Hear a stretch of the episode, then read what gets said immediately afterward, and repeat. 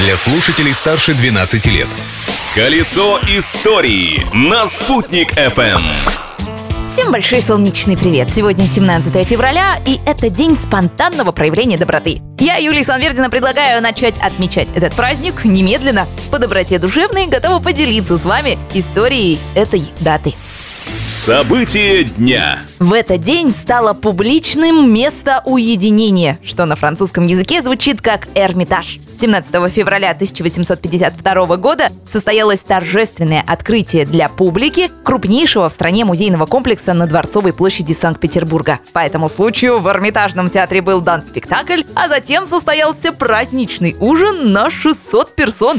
Личность дня. А об этой персоне хочется рассказать поподробнее. 17 февраля 1906 года по новому стилю на свет появилась русская писательница, автор стихотворений для детей Агния Барто. Вот как она сама оценивала свое творчество. Простите, ваши самые любимые стихи. У меня нет самого любимого стихотворения. У меня самый любимый то, которое я напишу завтра. Это, простите, то, что вы напишете завтра? Но его же еще нет, оно еще не написано, а мне всегда кажется, что завтра я напишу самое хорошее стихотворение.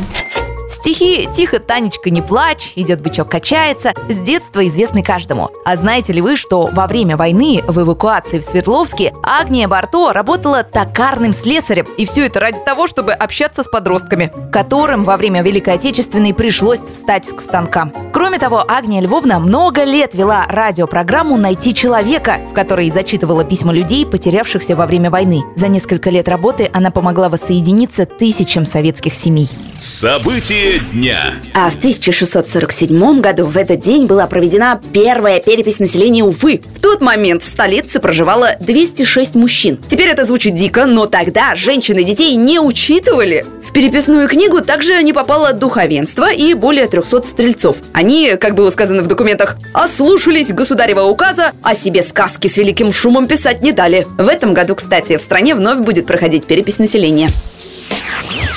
Не очень большая, но очень молодая часть населения страны сегодня отмечает также День российских студенческих отрядов. Поделившись этим фактом, я, Юлия Санвердина, могу со спокойной душой с вами попрощаться. Ну а завтра продолжим интересоваться историей даты. Ведь прошлым нельзя жить, но помнить его необходимо.